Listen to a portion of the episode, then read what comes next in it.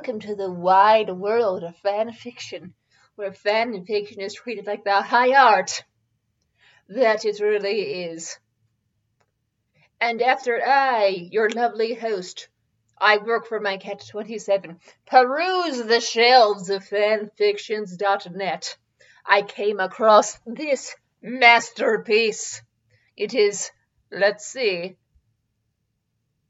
it is 11, It is eleven, fourteen chapters long, and it is once again another crossover. It is Master of Death and Wielder of Infinity by, by Ban Phan, B-H-A-N-F-H-E-N. After Harry Potter defeated Voldemort and united the Deathly Hallows, he thought his work was done. But Death had other plans. Becoming the Master of Death was only the first step. And now he had to gather the six Infinity Stones, for Death had showed him what would happen if he did not. And genocide on a universal scale wasn't exactly an enticing alternative. Heavily AU. And this Avengers Harry Potter crossover was published on February 12th of this year. So, a fan fiction from this century. I found one. Good job, me. You did good job with that. And since there are 14 chapters, I don't know if we can cover all of it, but we'll try to cover the best bits. And if you want to read the whole thing, it is once again called Master of Death and Wielder of Infinity by B H A N F H E N. And let's jump into the story.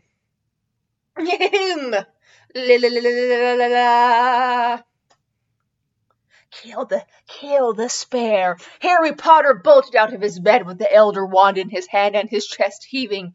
His eyes darted around the room for Voldemort and found that he was entirely alone. It took a moment for that to register in his mind, and when it did, he dropped his hand to his side, the elder wand snapping back into his wrist holster. The nightmare had been all too vivid for Harry's liking, and by the way his shirt clung to his chest. He had been tossing and turning for quite some time now, quite some time. Fourteen years since the Second Wizarding War had ended, and some days still felt as though it had ended yesterday. Harry sighed as he rubbed what sleep he had left from his eyes. A glance at the alarm clock on his bedside table showed that it was nearly eight in the morning. So with a groan the wizard stood from his bed and fumbled for his glasses. He stretched his body and padded his way through his dark bedroom towards the bathroom. The sounds of New York City waking up were coming from outside and rang with the familiarity that Harry had come to expect. The shower was thrown on, and Harry quickly divested himself of his clothes. Sweat-soaked shirt was was thrown in the hamper and it was quickly followed by his shorts and boxers. His golden wire framed glasses were set aside. Wrist holster with the elder wand was taken off and Harry Potter stepped into the cold water coming from the shower head. It stung his skin for a moment and Harry gritted his teeth. He rubbed his face with the cold water and tried to get the memories of Cedric Diggory dying out of his mind. It was all in the past. There was no use in thinking about it now, over a decade after the fact, and it wasn't like he could bring them back. Of course, that was when Harry noticed that he was still wearing the necklace with the resurrection stone set into it, and as he looked down at it, he couldn't help but feel a small bit of pain. he had the ability to commune with the dead whenever he wished, and in his weaker moments he had done just that, so it was a rather cruel twist of fate that he came to possess it. The man who had lost so much that he would have ample reason to use the damn thing. His parents, Sirius, Remus, Tonks, Fred, Dumbledore, and even Snape, all gone. And Dobby. Dobby and Hedwig are also gone. Harry also likes talking to them. Get it together, Potter, he snapped to himself and shut the shower off. Harry toweled himself dry and put his glasses back on, and took his wrist holster and wand in hand as he made his way back to his bedroom. He threw on the light and took in and took in the place for a second. His desk was crammed with the books and sheets that had been go- going that he had been going over Charts filled the walls with, with an entire map of New York City taking up one side. His closet was filled with clothes that were complete that, that were completely muggle and hairy, like it like it like it that he like it that he that was as he pulled on his clothes for the day. Wizarding robes were never his style in the first place. Jeans, jeans and t-shirts always felt more comfortable to him. He strapped the wrist holster back on and tested it to make sure his draw was acceptable. The elder wand felt as familiar as his holly wand did after so many years with it. Harry looked at the wand in his hand and couldn't help but see the bloodied history that it had. It was powerful, to be sure, but Harry didn't understand the maddening desire for power that its wielders had. It was just a wand in his opinion, but maybe that was why he was so well suited for it. He decided to end on that thought, wand returning to its holster with a flick of a wrist.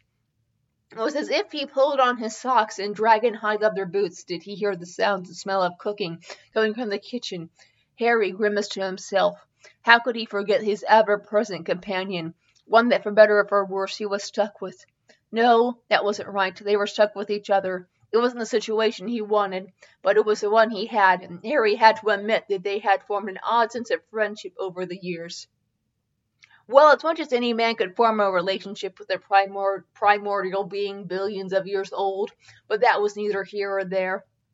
Funny thing about being the master of death, no one ever talked about how death didn't take orders or the slightly snarky attitude.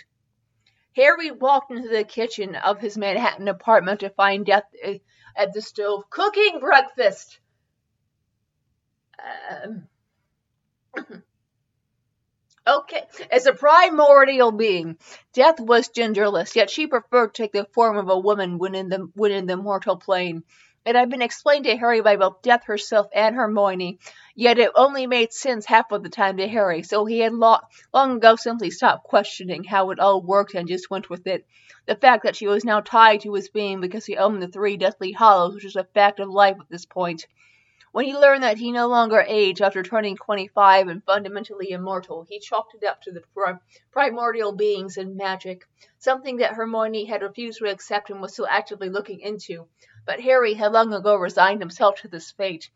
He made sure to look on the bright side in any situation, for he had already seen too much of the darker side of life, and if he was to live for the rest of time, that he'd rather do it with a smile on his face. Good morning, Harry, Death said in that ever calm tone as she scrambled in a pan. I do hope the nightmare was not too haunting. No more, no more than the others, Harry replied as he as he took two glasses from the cabinets and set them on the small dinner table.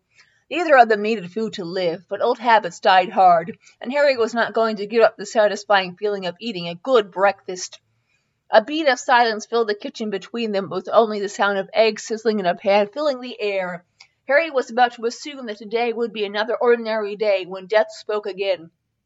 It's going to happen today. The eggs were flipped, but Harry paid them no mind. He looked back at Death's head and said with slightly wide eyes and the carton of orange juice forgotten in hand.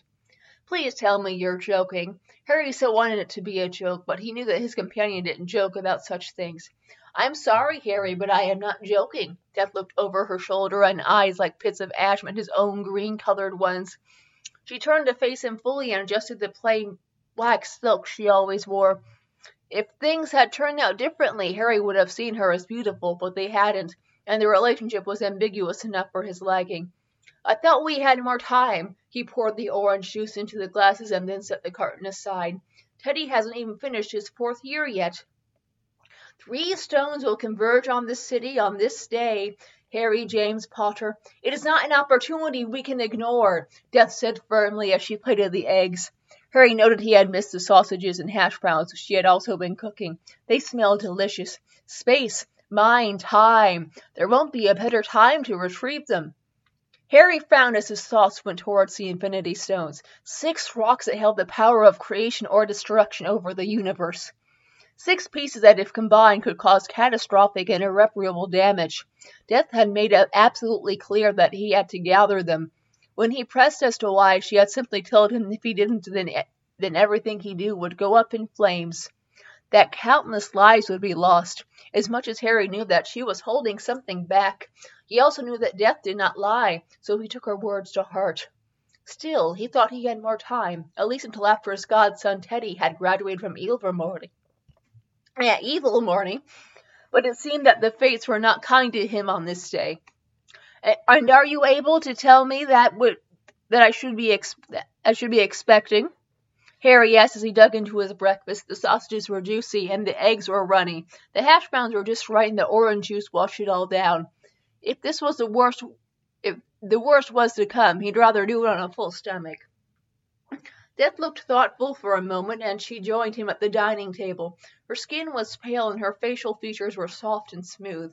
There was a distinct lack of color to her face that clashed with the dark pits that were her eyes. Harry hadn't known what to think of it at first. She had looked both beautiful and different. Her clothing was plain yet regal. The only piece of jewelry she wore was a ring on her middle finger, the symbol of the Deathly Hallows engraved within the gold, a taunting sigil, sigil that glinted in the morning sunlight.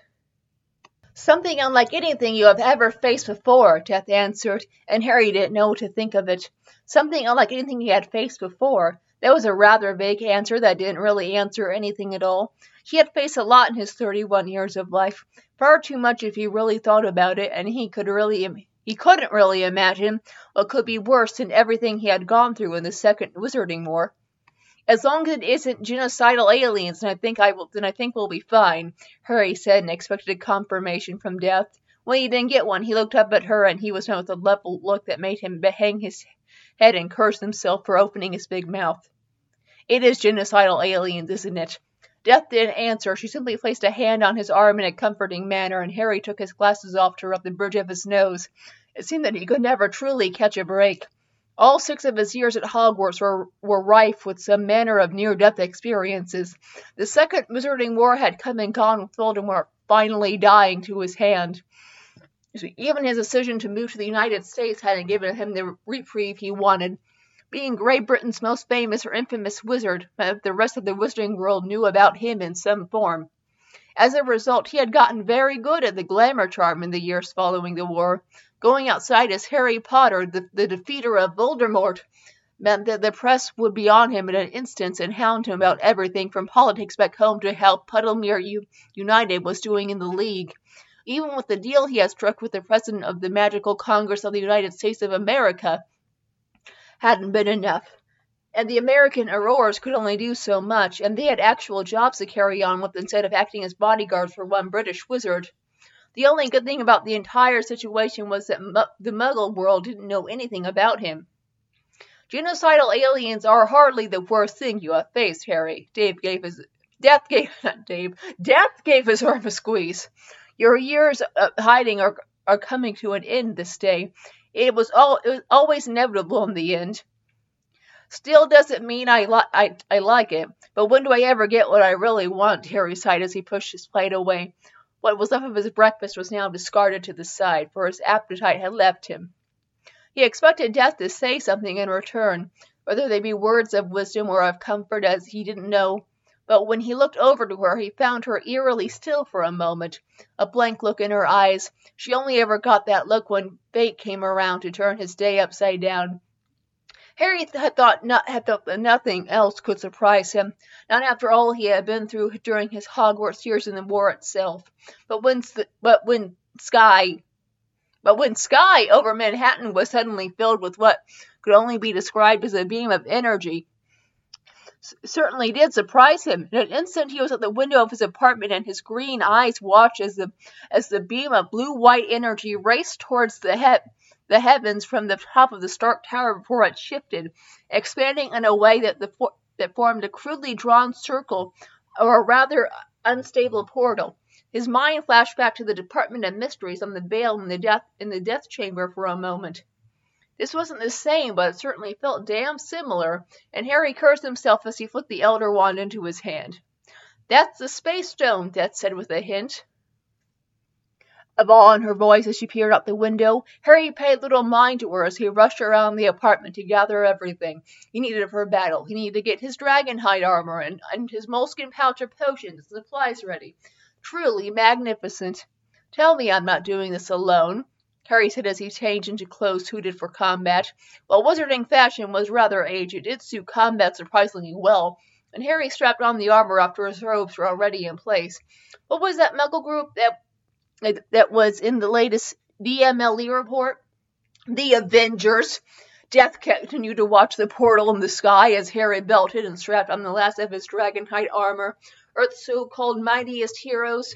Harry didn't know about that fact for certain. Whoever had assembled that list of muggles must not have known about the wizarding world, for as much as he hated to toot his own horn, Harry was the man who conquered and the savior of magical Britain. Many people had and still still did hail, hail him as a hero. Hell, he had even heard some of the some whisper about how he was the next coming of Merlin, though he didn't always act like a golden hero the world saw him as, nor did he deserve the titles after leaving it all behind, but a part of his pride smarted nevertheless. When he came out of his bedroom and glanced out of his window, he could see a battle commencing in the distance. There was already smoke rising in the air from fires, and aliens of all things were flying through the air and causing destruction wherever they went. Harry couldn't make out much from the distance, but he did notice that one of the things flying in the air was blasting at the other flyers. that that there wasn't only one of them, so they must be one of the so-called Avengers, though Harry expected more help than that.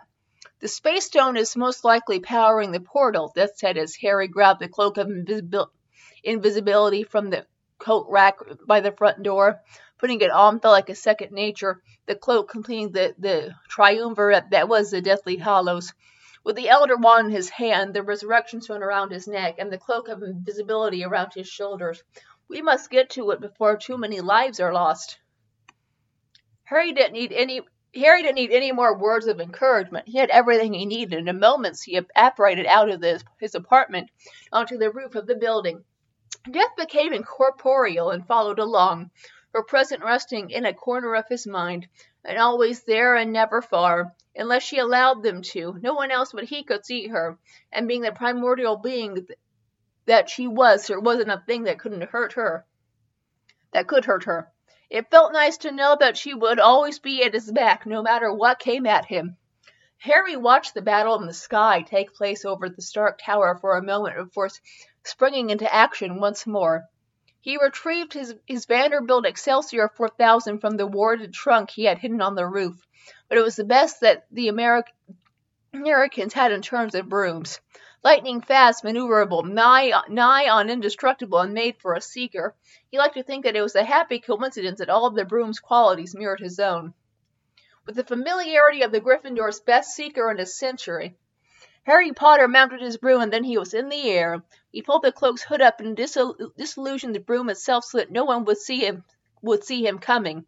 The wind slammed into him as he raced through the air towards the battle itself. Only years of practice allowed for him to negate the feeling of unease, of unease, of uneasy he felt. He was once again heading into a war zone, and people were bound to die. Then he came to the realization and, ha- and hastily cast a Patronus charm. The silvery translucent stag that was prongs bounded through the air alongside him. The antlered beast was magnificent and looked at Harry as he waited for his message. Smith!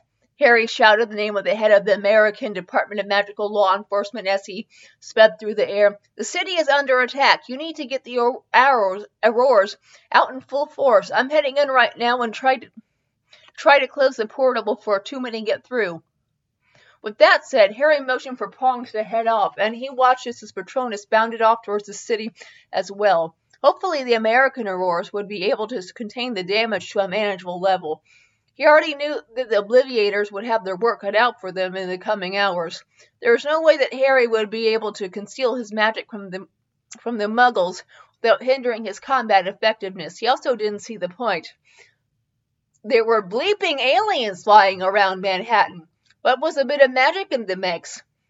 I can see the mind and time stones are near are near as well, Death said, her voice sounding no different as if she were actually corporeal. They are a priority above all else. If they fall into the wrong hands, then only destruction will follow. Yeah, I know. You've only been going off about that for the last decade, Harry snapped as he served with, ser- served with his broom through the buildings of New York City. The destruction was all the more gruesome the closer he got, and whenever one of those flying aliens got too close to him, he blasted them out of the sky. You were the one who did not take the initiative, Death returned. Very un-Gryffindor of you. Oh, don't start with me, Harry muttered as he jerked his broom into a hard climb. You know, the unique groups of heroes that were the Avengers, as they thought. One man was in a flying suit of metal that sported Gryffindor coloring. Another was dressed like an American flag. There was a green creature of some sort. A woman and man dressed in black leather armed with muggle. What was that? A bow and arrow? Weapons. He also spotted a blond man with a hammer, produ- produced lightning, and watched as he spun it up and then shot it through the air past him. Harry watched as the man flew toward the same tower that he was heading to with speeds that were shocking to even to a man who was flying on a broom. Whatever that hammer was made of, it had to have magical properties to it, for there was no way a Muggle invention could do things like that. Harry lived amongst Muggles, and the la- latest thing that was the craze was definitely not flying hammers. He had the he had to blast several of those flying alien vehicles out of the air as he reached the Stark Tower. New York City's tallest building seemed to be the center of the action. He had to serve to serve out of the way as the last two letters of Stark's name were blasted off the side of the building. Metal and concrete rained down towards the streets below, but Harry paid them no mind. He had to get those damn stones, and the sooner he did, the sooner he could put all, all of this all to rest. It was as he reached the top of the tower, did he see that he what had caused the explosion. Two men were fighting, one dressed in green and black armor with a with a golden horned helmet, and one with silver and navy blue armor with a red cape flowing from his shoulders. The fight had developed to fists as the blond man landed punch after punch. Harry landed onto the tower and stepped off of his broom. With quick and practiced motions, he shrunk the broom and, and stuffed it into his moleskin pouch. The elder wand was in his hand, and his eyes were on the two combatants, and it was there that he paused. Harry didn't actually know who he should help. Both of them were men both of the men were strangers to him, and he didn't exactly know which one was the Avenger. He truly regretted not reading the report from the American DMLE in more detail. Death, you have any idea who who these two are? Harry asked as the blond man landed another punch in the face of the black-haired man. It matters not who they are, Death said and, and became corporeal beside him. By the by the non-reaction from the two fighters, it seemed that she chose to remain hidden from everyone else but Harry. What matters is the scepter. I can sense the Mind Stone within the core. Harry turned to where Death was looking, and his eyes landed on a rather gaudy-looking scepter. It was wrought in gold and made to look like a crab's claw. But what really caught his eye was the glowing blue rock in the middle of the scepter. It made the gold that the scepter was made of look like cheap bronze in comparison and as Harry took steps towards the scepter, he felt something poke at his occlumency shield him, and it made him pause in his step. It is the stone itself, Death supplied. The, the Mind Stone has, has a form of sentience. It holds a supreme command over the mind. And there are five other stones like this one, Harry muttered to himself as he picked up, uh, picked up the scepter. A wave of power washed over him, and he suddenly had the desire to use it, an incessant, incessant nagging on his mind to do so. Death was at his side an instant, and her presence calmed him down to a dull tone barely noticeable but still present. A roar came from his side, and Harry turned to see the blond man slam his opponent into the ground. It didn't seem to hurt the other man that much, and when he looked back up, his eyes went to Harry's for a moment. Or rather, the scepter, which was not hidden from within the confines of the cloak of invisibility. Oops! Stupefy! A bolt of red light flew from the tip of the elder wand and impacted the chest of the black-haired man. Harry watched the look of shock flash across him before he was pushed off the edge of the tower. Remove the other and continue on, Death said, but Harry ignored her. You! Harry told as he pulled back his hood and then pointed to the elder one the blind man. Tell me you're the Avenger and I didn't just send the good guy plummeting to his death. I I know your face, the blond man said, his stance immediately tensing slightly and Harry grimaced at that. Of course, the smuggle knows his face. Damn Potterluck. You have me at a loss, then. Harry dusted with the scepter. A name to put with your face would be good. Right. The man seemed to get over the shock of who Harry was. I am Thor Ord... Thor Odinson, Crown Prince of Asgard. I am an adventurer. Very well, Thor Odinson. I am the Master of Death. Thor said it with a hint of reverence, something that Harry disliked immediately. For when anyone spoke to him with reverence, it was soon followed by responsibilities on his own. Your tales have impressed many on Asgard. Harry didn't know what to say for a moment. How did this man know he was the master of death? How did he know about what he did during the Second Wizarding War? He didn't even look like a wizard, and what was all that about Asgard? Harry was pretty sure that wasn't a, there wasn't a country on Earth going by that name. Okay. Harry lowered the Elder Wand but kept it in hand just in case. Well, it was nice meeting you, but I have things to do and portals to close. He gestured to the top of the tower where the pillar of energy was still shooting up towards up towards the sky from. The both of them looked up at the portal they continued to send aliens through, a giant armor flying worm coming with even more little fly- flyers accompanying it, and both of them grimaced at the sight. The battle was still being waged throughout the city, and Harry could see the smoke and flames rising from blocks away. He turned away from Thor and returned to the Elder Wand to, eh, to his wrist holster. We will speak, Master of Death, for the for the Chitauri will not stop. Thor said and held out his hand. Harry thought that the man wanted a handshake, but then he caught a glimpse of the hammer flying through the air, came to a stop in the man's palm, like it weighed nothing, and Harry watched as the man gave him a nod and suddenly took off again. Asgardians can be very Gryffindorish at times, Steph commented and he, as she wa- walked over to Harry. She looked unperturbed by the battle that was going on around them. Now, destroy this exclusive container and retrieve the stone. Wait, that isn't the stone? Harry looked at the scepter in his hand and the blue light, the blue stone in the center of the head. It looked very much like stone, and it radiated power that you could feel with magic. No, it was a mere container, one which you will destroy to, for the contents within. That seems like a rather delicate process, Harry said as he looked through the scepter. I can very well just smash the container without causing a volatile reaction. Death looked at him for a moment with a blank expression. For all that she acted as a no all-knowing being, there were still things she could. There were still some things that could trip her up, and this seemed to be one of them. Harry knew very little about the Infinity Stones, and and seeing as he had one in the palm of his hand, and he didn't think it would be a good idea to break it, there had to be a reason for it to be in the scepter in the first place. It might have something to do with channeling the energy, like a wand it did for wizard's magic. He could see no other reason for what was essentially a very intricately des- designed, albeit ridiculous looking, staff. The Mind Stone is within the gym housing, Death said as she snapped a finger against the scepter's blue, blue core. There was a there was a reverberation of magic in the air when she did so, which Harry found curious. You, as the master of death, do not need such a trivial conductor as this scepter. Well, let's hold off on breaking this this thing until uh, this all is over. Harry said and gestured at the city around him. The Avengers were off in the distance fighting. He could also spot some of the American Aurors moving about to try and contain the worst of the damage, whilst also keeping within the statute of secrecy. I also think that we need some place, some place safe to store the damn thing. What better, what better place to keep it safe than the master of death himself? Death asked, and Harry could already tell where she was going with it. I could think of several. Yet you know they are all inadequate compared to yourself, Harry Potter. The Infinity Stones are too important to just leave in some cave. That is just asking for someone to come along and retrieve it. Harry wanted to deny that statement. There were plenty of places he could hide the Infinity Stones so that no one would ever find them places that no one else knew of, but he could hear the merits of her words, and Harry already had the Deathly Hallows. What were what was six more stones on top of that? Felt the Mind Stone prod at his mind again. There seemed to be a feeling of acceptance radiating, radiating from it, almost as if he wanted Harry to keep possession of it. That would be absurd, though, right? Harry didn't want this new responsibility on his shoulders.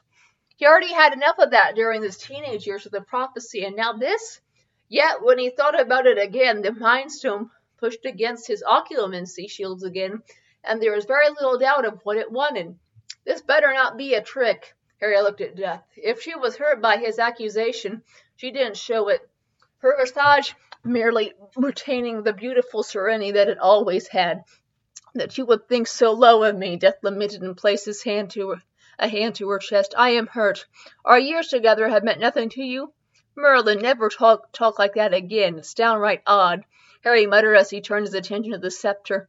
It was lighter than he had first anticipated. So, with that settled, oh, let us move on. Death gestured towards the steel beam of energy that was shooting out from the tower and towards the portal. Harry reached into his moleskin pouch and took out his broom. Unshrinking it with a flick of the wrist, he mounted up and pushed off into the air. Death turned incorporeal as he flew through the as he flew through the air. He debated pulling his hood back on before deciding not to. He had already been seen by Thor Odinson, and Harry was pretty certain that the other man wasn't fully Muggle as he had first thought. Not many people walked around with the names of Norse gods, after all. If anything, the American Obliviators would be able to wipe any and all memories of magic from their minds, so Harry was unconcerned. He did have more important things to focus on the moment, like stopping the army of genocidal aliens from coming in and closing the damn portal.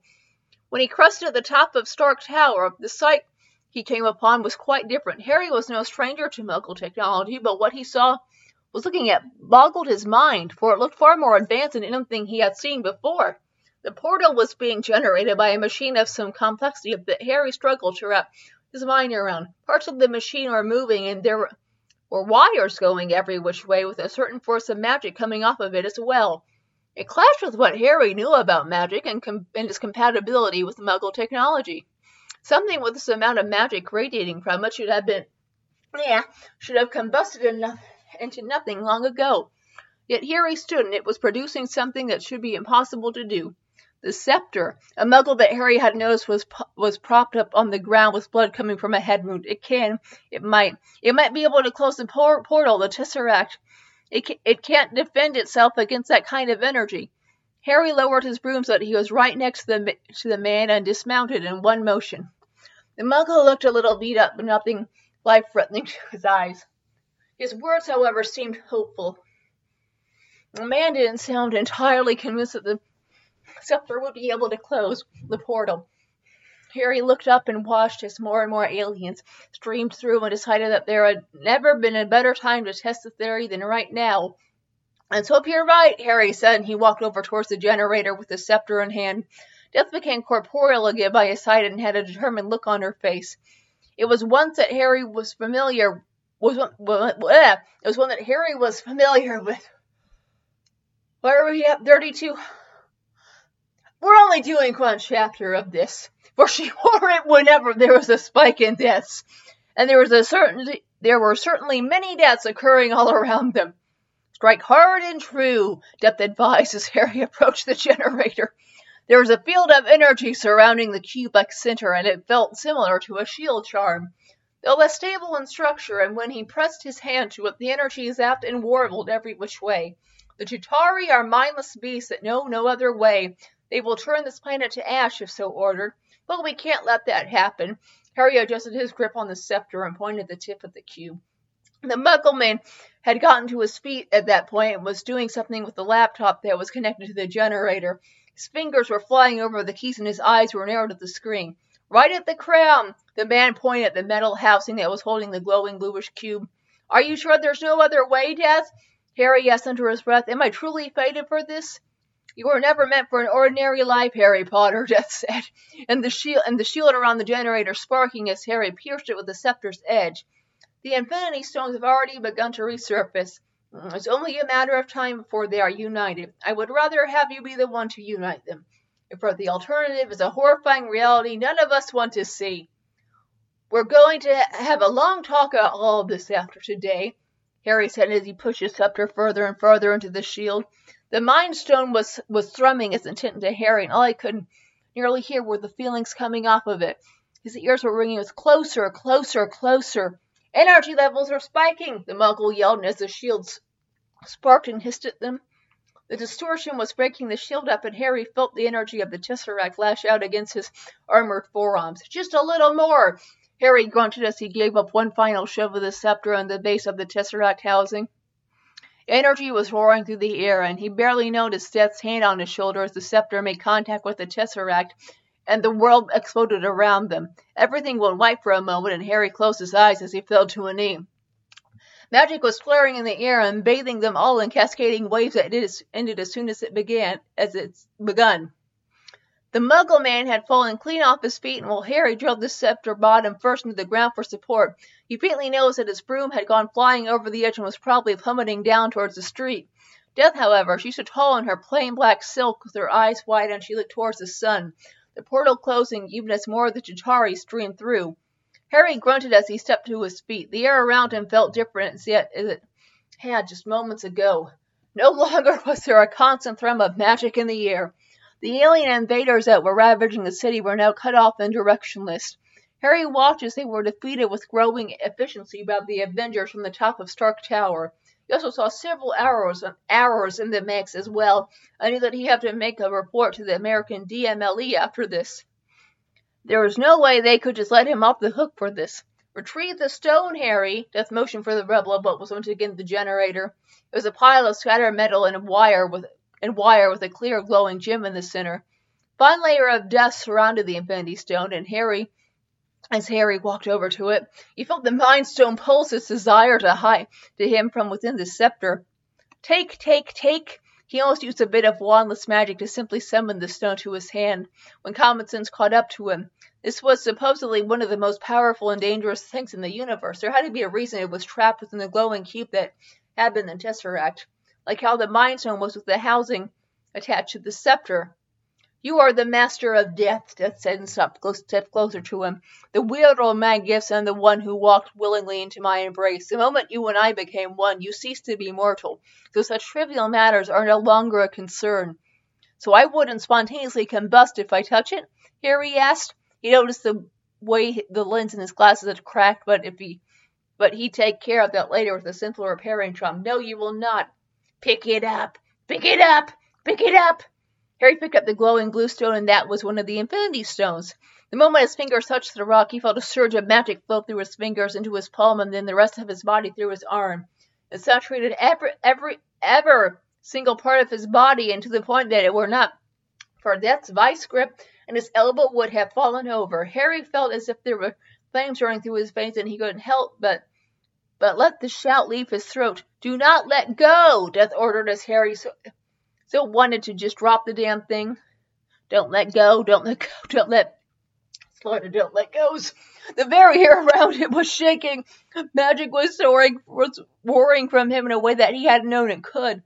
A kaleidoscope of color, color shooting from the stone in his hand, and Snaps of lightning were ringing from the heavens. Death's vice grip remained on him, but Harry had never both been more thankful and cursed someone so much as he did to her right then.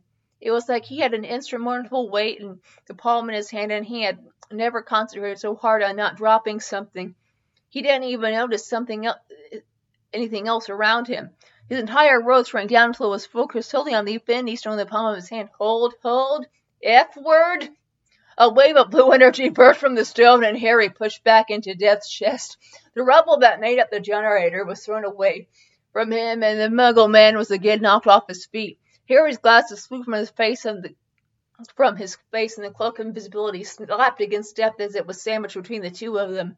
Only when the wave of energy subsided did Harry notice that the way the roof they were still standing on had been nearly flattened. Well done, Harry, Death said, and Harry had to be held up lest he fell. You have survived the space dome, just like I know knew you would. Bloody hell! Harry managed to get he breath into his lungs. Here is a demonstration of that. okay, we are not doing that again. The Mind Stone can very well wait. I feel like I'm going to have a heart attack. Your body needs time to adjust. This is true, but this is for the great. Don't you dare say that phrase, Harry snapped. Please don't say it. Even after so many years, that damn phrase still haunted him. The scars he bore from it would always remain. It was part of the reason he left Great Britain in the first place. There was just too much. He'd already given everything, all because of that damn phrase. He didn't know how long he was held up by death. Soon his legs came back to him, and his heart didn't feel like it wanted to break through his rib cage. The blood in his veins no longer felt as though they were on fire. His magic calmed down to the level of control he had mastered over the years since the war. His vision was blurred, and he remembered that his glasses were most likely a pile of crushed glass at this point. So he reached into his moleskin pouch on his belt and retrieved his spare glasses. Not as pretty, but they do. There are four more to retrieve, Death said, and Harry so wanted to just leap off what they had just done, but that can be a focus for another day. You're damn right, it's, it's just for, for another day, Harry said and stood under his own power. Death didn't look at all ruffled by what had just happened. Everything about her was simply as normal as it always was. Now I do believe the last of the Chitauri are being handled and dealt with, so your work here is done. But I only have two stones? Harry held up the space stone and the scepter containing the mind stone. You are in no state to take on the full power of the Mind Stone at this time. The Time Stone is within safe hands for the moment. Oh, thank Merlin for that, Harry sighed as he looked down at the two Infinity Stones he had. The scepter was decidedly longer than the Space Stone, and he didn't really feel like going through that process again so soon. He wondered what would happen if he stuck the Space Stone in his moleskin pouch for a moment. He decided to lean into his Gryffindor tendencies and just slipped the damn thing into it, and when it got no reaction, he heaved another sigh. He, le- he looked over towards the Muggle man who was unconscious and made his way over to him. A quick flick of the wrist and the Elder Wand was in his hand. It was simple to point at point at the man and revive him. His eyes flew open with a gasp from that soon developed into a hacking cough. Another flick of the wrist and the Elder Wand was back in his holster, leaving Harry with the scepter and an injured Muggle man. You okay, sir? Harry asked the man. Never been better. The man groaned in response. He struggled into a sitting position and then looked at Harry for a moment. It must have been a rather jarring sight to see a wizard in full dragon hide armor and holding a gaudy scepter in his hand. Feel up for a drink? Harry asked more to himself than to the muggle. He could have sworn Death had rolled her eyes at that, but he wasn't completely sure. I could really use a drink right about now, or maybe several of them. I, the muggle said, and then he rubbed his muddied head. I can't say no to that. Drink, uh, drinking. Harry had the distinct feeling that was go that was he was that the was going to regret keeping the Mind Stone with him as he pulled the Muggle to his feet. Death, Death went incorporeal again and left the two of them to find the nearest source of alcohol by themselves. A little inconsiderate, but Harry wasn't going to argue with a primordial being. He had some self-preservation skills, after all. Now all the way, th- now all they had to do was find a way off the roof. That was chapter one of Master of Death and Wielder of Infinity. It was at the several thousand, no, it was several thousand words, and there's, you can read the other 13 yourself. That was pretty good. Not many spelling mistakes, you know, good characterization. Iron Man is an alcoholic, of course. And yeah, it's, uh, four, five out of, 4.5 out of 5 for that, because my voice is tired, you get a 0.5 star for that.